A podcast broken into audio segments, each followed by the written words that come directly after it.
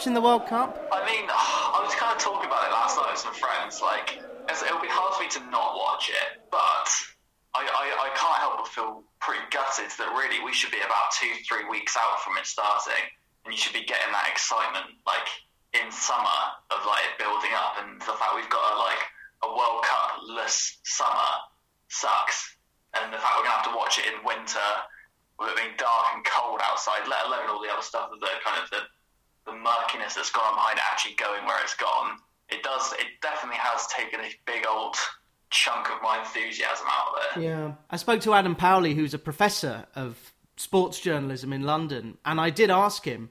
A lot of what football is is not about the ball going in the goal. It's about either the systems or the machinations behind the football. Um, so we will talk Tom Underhill uh, in your visit to the Football Library, ostensibly to plug uh, a book with a brilliant title, uh, which is um, The Working Hands of a Goddess The Tactics, Culture, and Community of Atalanta. SC? Uh, BC, for BC. Culture. That's Yeah. right, because Bergamo uh, is a place that I have never been. It's in Lombardia, which is on the kind of Milanese Swiss border. So, At- but Atalanta BC has become the hipster club. Did you notice that Atalanta this year uh, played Villarreal and Red Bull Leipzig, which they're all the same club?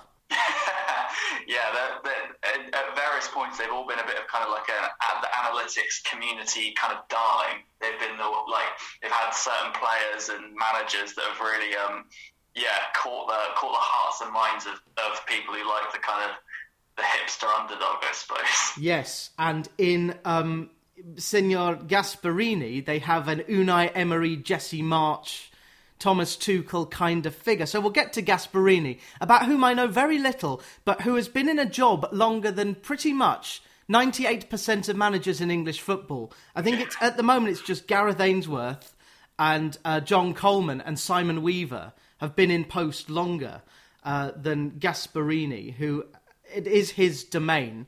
Is he not going to be tapped up by Milan? I know Milan have just won the league, but seeing as so many Atalanta players just go down to Milan, down or up? Uh, that's sort of southwesterly. Yeah. About, about 40 minutes southwesterly, yeah. Um, would he not have been approached by AC Milan at some point? Well, it's, it's a bit of a story of Gasperini, really. So, so your first point about how long he's been there is is kind of it's quite fascinating, really, because his career has been a, a tale of two very different ends of the spectrum. He's had very long stints at Genoa, so back in 2000, between 2006 and 2010. He, he was there for four seasons, and I think he still remains. That's the longest managerial stint in Genoa's history. He then went to Inter Milan and was there for five matches before he was sacked. And then he had two stints at Palermo, at Palermo that totaled about 12 matches and was sacked. And then he went back to Genoa and had another four years. And now he's at Atalanta and had six years. So he doesn't really have anything in between having a long period and a remarkably short one. As for whether he'd be tapped up by Milan, well, the the fact that he was Inter manager in 2011 would probably make that pretty, pretty much untenable anyway. Um, not to mention the fact that Milan fans absolutely despise him. They can't stand his character. They admire his football and what he stands for as a manager, and they, they appreciate that he's a, a fantastic coach and tactician. But they would want to see Gasperini lose wherever he went. Their, their hatred for him is that deep that I think uh, there's no danger of him ever ever coaching the uh, yeah that side of Milan. I see. And would that also preclude him getting the uh, national team job? Potentially, yeah. I, I think he's such a divisive figure that unless he's managing your club at that one moment and get, and bringing success, so, so Atalanta fans adore him. He's got the he's got the keys to the city. He lives in the city. He, he's quite Bergamaschi in, in how he is. His his kind of identity, his personality is quite Bergamaschi. But everywhere else around Italy hate him. The Neapolitans hate him. Um, Fiorentina fans hate him. Uh, even some of the Genoa fans, even though he brought a lot of success there, they don't like him. So I think he would just be too polarizing a figure to ever kind of unify a national team. Yeah. Um, and, and and it probably is what I mean. He, he probably won't go and get another high profile job aside from Atalanta. I don't think just for that reason. So he's like Klopp. The thing that amazes me about Klopp, I've said this before, so regular listeners, I apologise to you, but Klopp, not sacked at Mainz, not sacked at Dortmund, not sacked at Liverpool. That is, um, I think, only Guardiola who wasn't sacked at Barcelona or Bayern. Gasperini hasn't, as far as I know, he hasn't won anything at Atalanta. Does that make him a kind of Pochettino figure? In a, in a way, yes. It's a bit of an easy stick for particularly rival fans to beat the Gasperini Atalanta era with. So they've got to two Coppa Italia finals in 2019 and 2021, and arguably could have won that. The second one was against against Juventus, and that was um, Pirlo's Juventus, and really they should have won that match. Um, it kind of took um, Federico Chiesa coming on to really change the match and kind of turn the tide.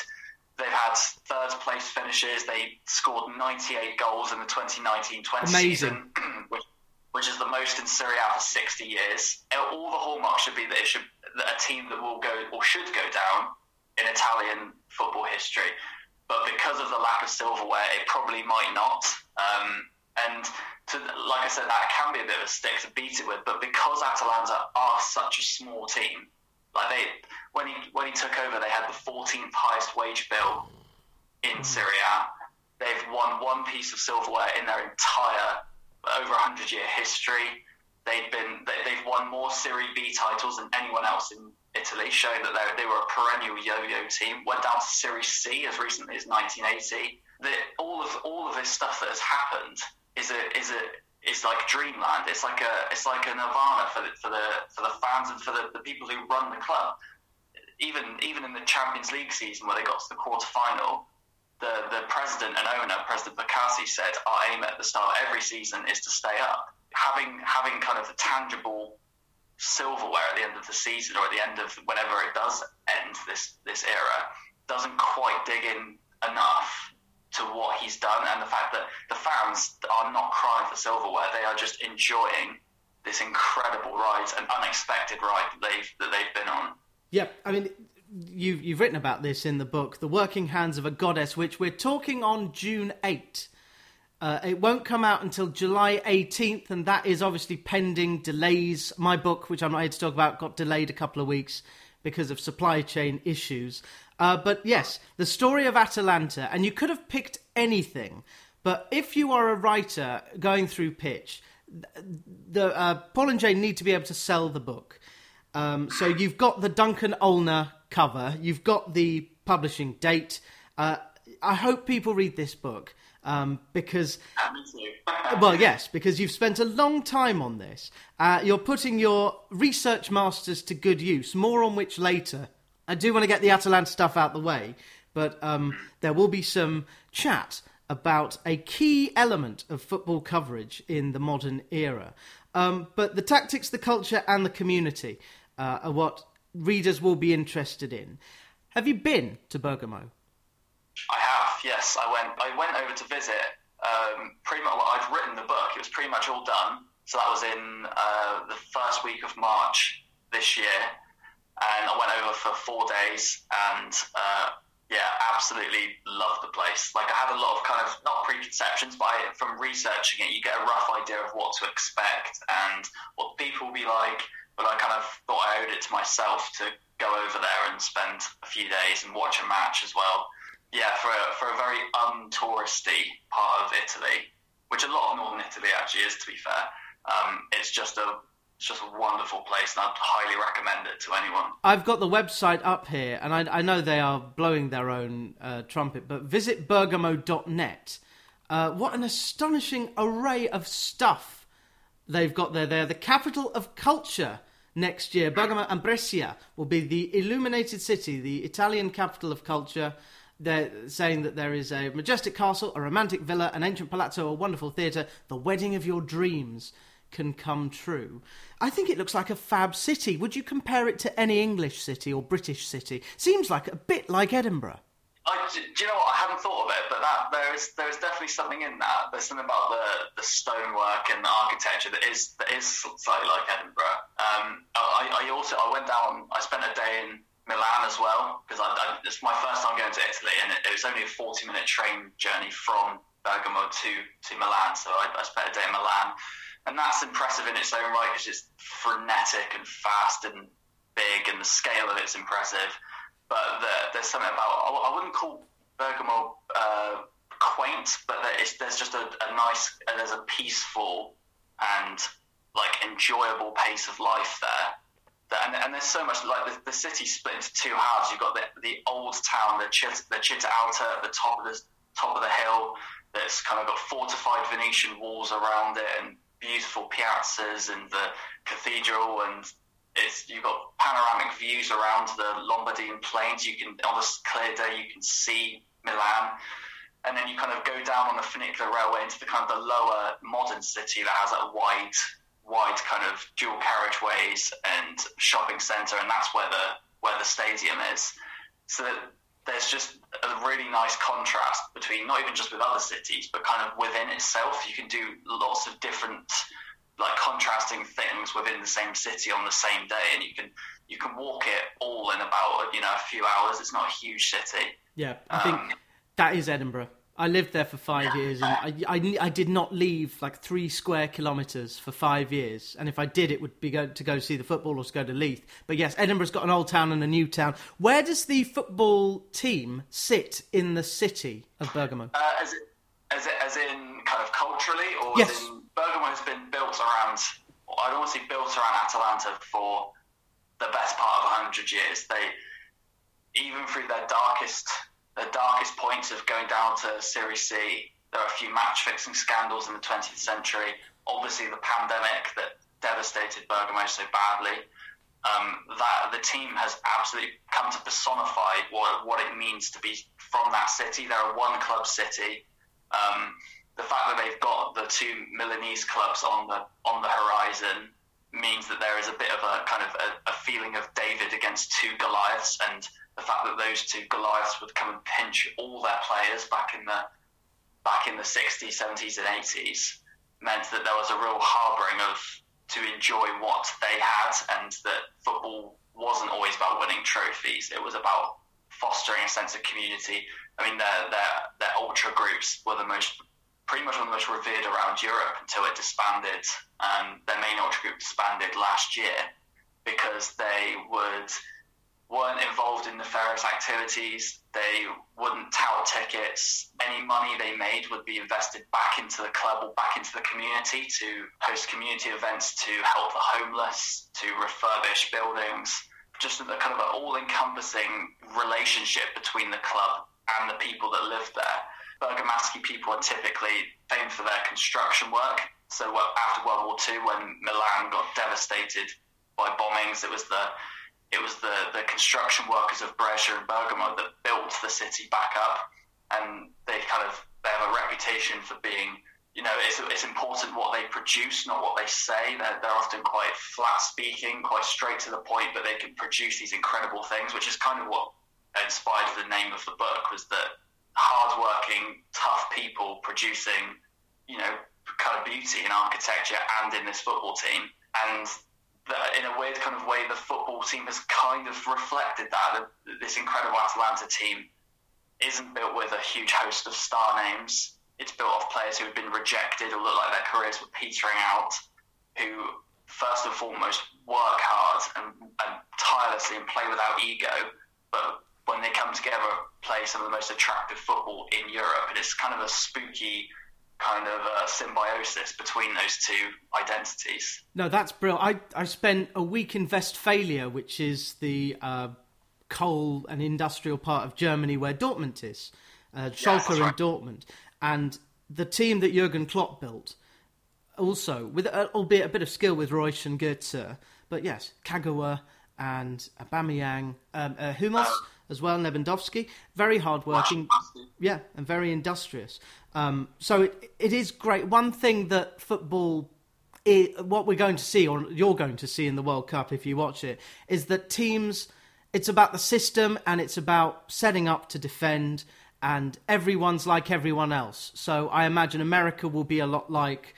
I don't know, Senegal, which will be a lot like England, which will be a lot like Wales. Wales at a World Cup. What a shame it's going to be in 30 degree heat, which, uh, well, Gareth Bale has uh, lived in Spain for a bit. Aaron Ramsey lived in Italy for a bit. I think they might do right, but yeah, Kiefer Moore up front and Welsh men. Um, yeah. yes. Um, so that's that's the World Cup. The book is The Working Hands of a Goddess about Atalanta BC. Now, can you compare and contrast Gary Johnson and Gasperini, or is that a, a step too far? Gary Johnson, as in of Yeovil, of Yeovil Town Correct. fame. Yeah, my local, my local team. In fact, I'm looking out my window right now and I can see the Huish Park Oh. Stadium from the window. So, I've never um, been. Um, I yeah, I, I wouldn't I wouldn't add it to the list. If I, I'd, I'd probably yeah skip over it. But um, I don't think Gasperini would probably ever have been compared to, to Gary Johnson. But, though. Um, but Johnson, I remember the the one of the saddest days at a football match I've ever seen was when Yeovil beat Watford three 0 and it was quite clear that Gianfranco Zola's time had passed, and Yes. Yeovil, Yeovil at home, and Yeovil, hard-working, decent team, but massively outperformed what they were, much like Watford at the time. Um, but Yeovil now have had a difficult few years. Yeah, definitely. I mean, from I remember, I'm I'm pretty sure from that team that beat Watford featured Luke Ayling, Yep. now of, of Now of Leeds. United, and Dan Burn as well. I think Oh, wow. Yeah, there was a, a few, a few, and Wayne Wayne Hennessy, I think, was that he might have been the season before actually. But yeah, a few, a few kind of guys who've gone on to climb the climb the ladder. But yeah, that was that was certainly the that was certainly the high point, and it's been a bit of a free fall, free fall. the my local team. regression regression to the norm. I think we can describe it as. But what uh, what kind of season did Yeovil just have? Uh, I've, I've got to be honest. I, I haven't followed any of them recently. I've been I've been so kind of looking. Been, my head's been so deep in Italian football, and I, I work. I do freelance work for the Premier League as well. So when I'm not writing, I've been kind of working for in English football. But um, unfortunately, the uh, the Conference League season has seemed to pass me by. So I honestly couldn't tell you how they'd uh, how they'd fared this season. I, I should get more involved in the conference because Boreham Wood and Wealdstone are there and they're very local to me. Watford, at least we're going to win some games next year. We've got Preston, Exactly. Sunderland, Wigan and Rotherham, um, and lots of trips to Yorkshire and Lancashire this season to the smaller clubs. But Watford were punching above our weight. We are celebrating this month, in fact, when this goes out, 10 years of the Pozzo regime. There, but for the grace of Gino Pozzo, go Watford, because we could have tumbled and tumbled and had the, the disaster of what Luton had in the last 10 years, although Luton have regressed up again. The Premier League is something that you do work on. You also do the 100 and the Paralympics last year. And you're a, you're a trained journalist. So are you trained more to look at the human interest stories or to report what you see in an objective fashion? What do you prefer doing? Well, it's, it's, I, I'd say I haven't. So my my undergraduate degree was in geography, and I specialised in human geography from that. And the, the benefit of doing that subject is that you accumulate a huge range of perspectives and skills that aren't particularly direct at any one field. That you don't you don't finish a geography degree and there's not one linear kind of path beyond that. You kind of take it and you apply it to whatever you want.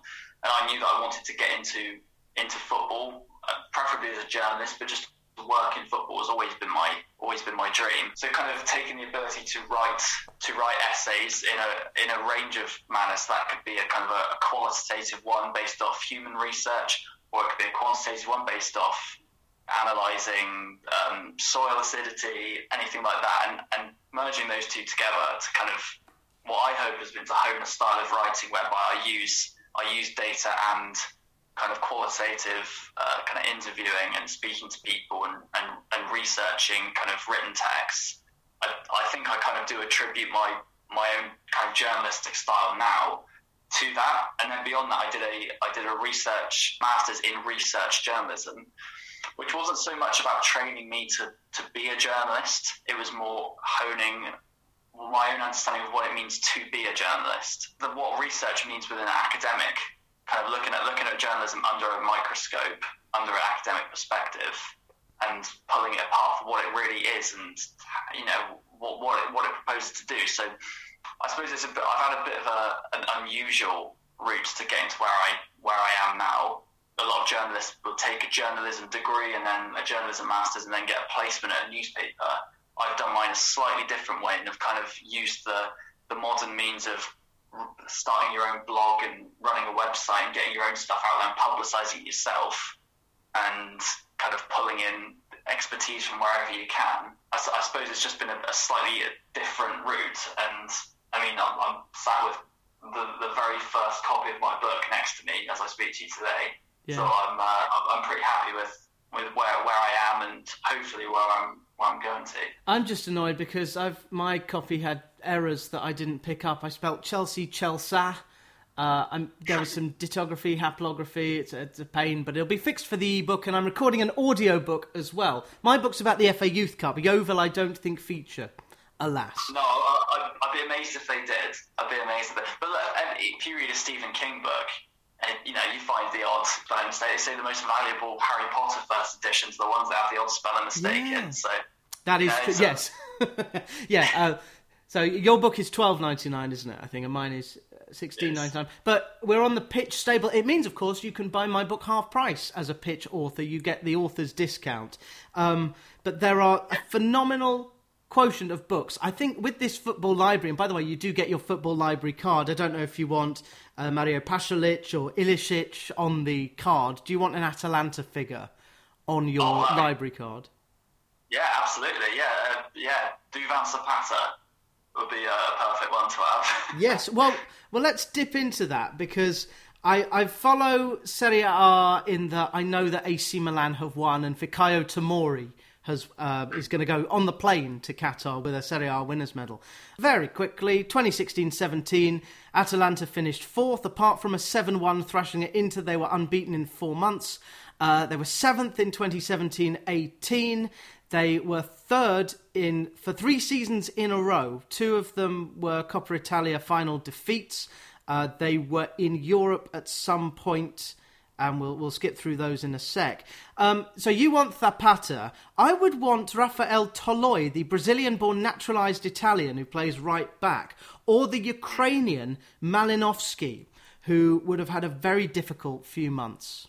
Toloi's a, Toloi's a fascinating character because he, he was there beyond when Gasperini got there, and he'd always been a bit of a rash, a physically quite tall, quite barrel-chested, strong, preferably a right back, um, but had a huge, huge error in him, lapse of concentration, a bit of a bit of a disaster of a you know wouldn't wouldn't go any higher than the mid-table of Serie A, for example. And Gasperini came in and kind of turned him into a centre, like a, one of his three centre backs, and uh, he's he's a bit of a cult hero now. He's the club captain. His injuries have started to pile up, but he's he's revered around around the city. Um, was in the squad in the Italy squad yeah. to, for the uh, for the Euro 2020 win. It's a real kind of redemption arc for him and he still has a huge error in him, as most centre backs who play under Gasperini do. He, he likes he likes a centre back who's a bit mental, a bit kind of on the edge. I'm just trying to. But sorry, I'm, I'm just trying to imagine Bonucci, Chiellini, Toloi in training. Chiellini must have been shaking his head. Like definitely, Toloi came on. I'm trying to think where he he came, he made some substitute appearances and I think he might have even come on. For, I can't remember. He came, might have come on for Spinazzola when he had the huge, that really disastrous yeah. knee. Oh, what happened to Spinazzola? Is he all right now? I mean, he's just come back from injury. About oh, so so sad. It's, it's the story of his career. So, he, so Spinazzola came through at Atalanta. Yes. He was a Atalanta boy. They sold him on to Juventus, and then they loaned him back when when Gasperini came in, and he played as a left wing back, and he was a majestic player that in that first season he would like play on the left and he'd cut in on because he, he's a right footer that plays on the left and he would cut inside and curl across to the back post for the other wing back to score. Just incredible, incredible season. And then, as has become a bit of a theme of his career, the very next year he had a terrible knee injury, ruled him out for pretty much the whole season. Um, and they, you know, were, he was pining for a move back to Juventus anyway. But so they ended, they ended up taking him back off the back of a well an injury ravaged season rather than the the kind of the how how brilliantly he'd done the year before. So it kind of ended in a bit slightly sour note, I suppose, in the fact that he wanted to leave and he hadn't really been on the pitch in the last season. But he's an incredible player, Spinazzola. But I think just the injuries will always um, mm. will just dog him wherever wherever he goes. And another another player who got injured, Conti who went to Milan and did his ACL. He'd done so well um, with Atalanta. Conte Conte's a there's a bit of a theme of those Atalanta players, the ones who came through, of um, hitting an incredible, like like burning incredibly brightly under Gasperini, and then they they obviously attract a lot of attention, get a big move. So Andrea Conti, when he when he left for Milan, he was he was uh, one of Antonio Conte's choices to come in at Chelsea. When when Conte bought all those uh, wing backs, he brought in uh, Marcos Alonso, um, Zappacosta, um, as part of his kind of not so good second season at Chelsea. Andrea Conti was his was his number one pick, but he went to Milan instead. And as you said, terrible injury, and it's just never has mm. never found his way back since. And it's a it's a bit of a spooky kind of what seems to happen with players once they leave Bergamo and leave Gasperini's tutelage. Mention of Antonio Conte must prompt in a segue fashion to Gollini, who uh, became the number one uh, he displaced Berisha, and in turn, Gollini was displaced by Musso, an expensive signing from Udinese, and this chap, Cristian Romero, who looks to have had a very good season at Spurs and will probably stay in London. Romero is. Uh, if you look back at the centre backs that Gasperini has used at Atalanta, they um, a lot of the time they fall into a category of being fan favourites, but ultimately are accepted for all their flaws. A bit like we were saying about Toloi. Cristian Romero is the exception to that. He'd been on loan at Genoa the season before, but was owned by Juventus and didn't play a minute for Juventus, but they loaned him to Atalanta for a season with the like the option to buy at the end of it. And he won Serie A Defender of the Year in uh, 20, 2021. Just incredible, incredible player. Um, aggressive, blood pumping, like loves a loves a brutal tackle. He, he's always he's a, almost like a slight throwback in the way he defends. Um, and to see him go in at Spurs was always going to be exciting. And then when Conte arrived, knowing that he would be playing a three at the back system as well, and allowing Romero to have the license to be to have to continue his aggressive aggressive notions and how he wants to play, it was always going to work. And now he's just a probably top five centre back in the Premier League, which mm. I think everyone everyone is who was associated with Atalanta is delighted to see. Yeah, there is a kind of shared joy that Romero is doing well. In that 2019-20 season where Atalanta were unbeaten in the pandemic era apart from the final game against Inter, 98 league goals as you say including a 7-0, a 7-1 and a 7-2. Uh, Luis Muriel seems to be the top player there. Mario Pasalic, who never got a look in at Chelsea. Alejandro Gomez uh, was up front as well. Um, and this chap, Ilicic, who didn't he score that amazing goal the other year, Ilicic? Yeah, he's, he's got a bit of a highlight reel, Ilicic. Yeah. He was the so he was the architect when they in the Champions League that season when they um, uh, Atalanta couldn't play their home games at their own stadium because it wasn't UEFA, didn't meet UEFA regulations. So they played their home matches at San Siro, just a 40 minute, like I say, 40 minute train journey away. And uh, they got through, they, they'd lost their first three matches in the group stages, been pummeled by Man City, uh, lost to Shakhtar and lost to Dinamo Zagreb. And looked like they were out in a bit of a bit of a disappointment, really, but they turned it around, got took seven points from the last three games and got out of the group by some miracle got to play Valencia in the next round, and they won four 0 against uh, against Valencia at San Siro. And Ilicic uh, was just at his absolute imperious best. He scored once that night, and then the return fixture scored a hat trick. And of course, that was the night that the, the pandemic really took hold. They refer to that match as of being course, the, the super spreader, the biological bomb they call it. Like that, all the all the people from from uh, from Spain coming over, and little did we know just how infected Bergamo was at the time. And all those fans coming from Bergamo to Milan, so that infected Milan. It was just a it's, it's a shame that that was probably the greatest night in their history, the history of that club, really, and it will forever be associated with what what happened and what came to really just destroy a lot of lives in Bergamo. And it, it um, meant it meant that Atalanta went on to the quarter final, which was a one game in that super week in Portugal. Do you remember that game? Was that where the idea for the book came from? When Atalanta were 1 0 up in the 89th minute against Paris Saint Qatar and then lost? it, uh, funny enough, I was, I was already. I'd already been like interested in them for a few years before that. Hadn't, the, the idea of a book hadn't come into my mind, but I'd written quite a few articles about them, and I'd really come to admire them.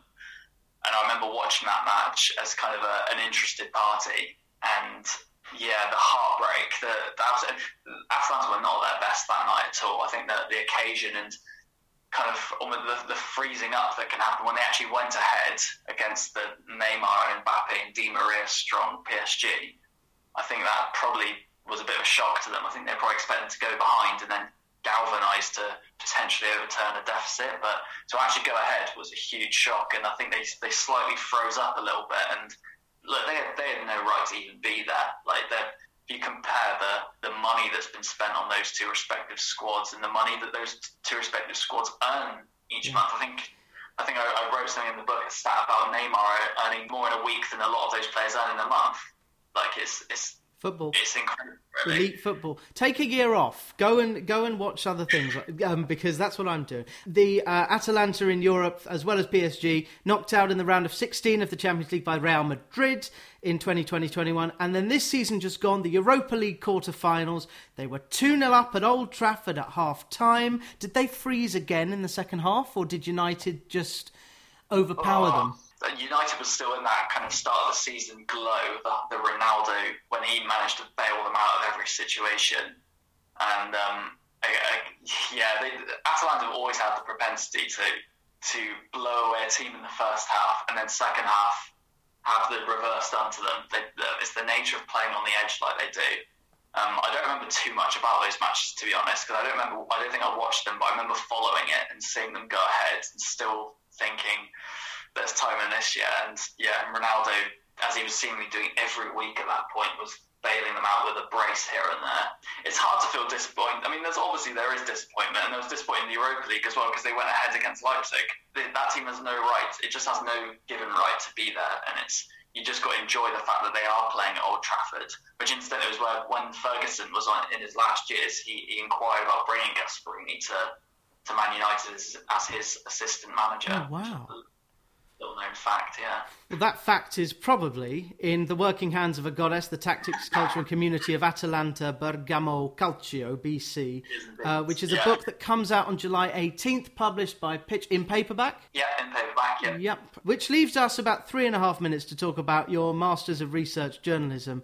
Uh, congratulations on the distinction. What were the comments that your marker had for you? What did you do well? My advisor uh, was is a sports journalist, kind of lecturer, and a, and a, a sub editor of the Guardian in his own respect. Um, where we, we helped form the, formulate this idea of writing a dissertation about holding football pundits to their own to their own kind of statements because it's, it's pretty tiring as someone you know if you watch if you're watching punditry and that they're ultimately the, the pundit can give their opinion with very little recourse or very little uh, kind of anything to back it up. They can just say it, and the, the idea is that it's taken as gospel because they're deemed an expert in their field. So we kind of took that idea of what does it mean to be an expert? What qualifies you? How does a lived experience of being a former player, how does that actually affect your ability to relay information or associate those experiences to what you see on the pitch? So the idea was to kind of categorize, to spend a month analyzing every halftime broadcast on on a certain broadcaster of what the pundits were saying, break them down into categories, and then kind of find a way. What what do those categories mean? Are they are they trying to be antagonistic? Are they are they relating it to an anecdote from their own career? And I thought that, that was quite a different approach to kind of academic journalism. And um, yeah, spending a spending a month listening to Graham Souness is uh, is enough to kind of uh, to put you off watching football again. But, they are paid so extraordinary amounts of money it's because the market for punditry uh, over the last 10 years, certainly, it's created this kind of squad of mouths for hire. And it's interesting that I always say Chris Sutton went bankrupt. There's no way that he's not going to turn into a character in order to make some money. Sky has now turned into pundit TV. It's we just said this before. We tune in and see what Roy Keane has to say. Is there any pundit that you came out of your study with an appreciation for? Oh, that was a good question. I you feel bad in a way criticising until, until you realise the money they make, but you do feel better because when you when you're sat in front of a camera and you're having to give your opinion, you know, like in this interview, for example, with me and you talking today, I'm sure people could go back through with a comb of things I've said and say like um there's a there's a slight gap in that. And I, I, I do understand how difficult it is, but the problem is when it becomes repeated over and over again. I would say Ga- Gary Neville and Carragher, when they give their opinion on what they see on the pitch, are the two are the two best. I would say they, they definitely have faults and flaws, but as in actual giving their their own knowledge on what they see on the pitch, I would, I would say that they are the two Yeah. the two best. And Jamie Carragher spitting feathers as he usually Yes. does. Never forget, never forget. Got caught on camera spitting. Tom Underhill, what have you got for the rest of the day? What are you doing? Oh, I'm enjoying a day off before I'm back on cricket coverage tomorrow. Might have a flick through some other pitch titles that I've got got on the bookshelf today. Thank you, sir. Yes, thank you for um, making time on your day off to pop into the football library. Uh, the Working Hands of a Goddess is out on July the 18th.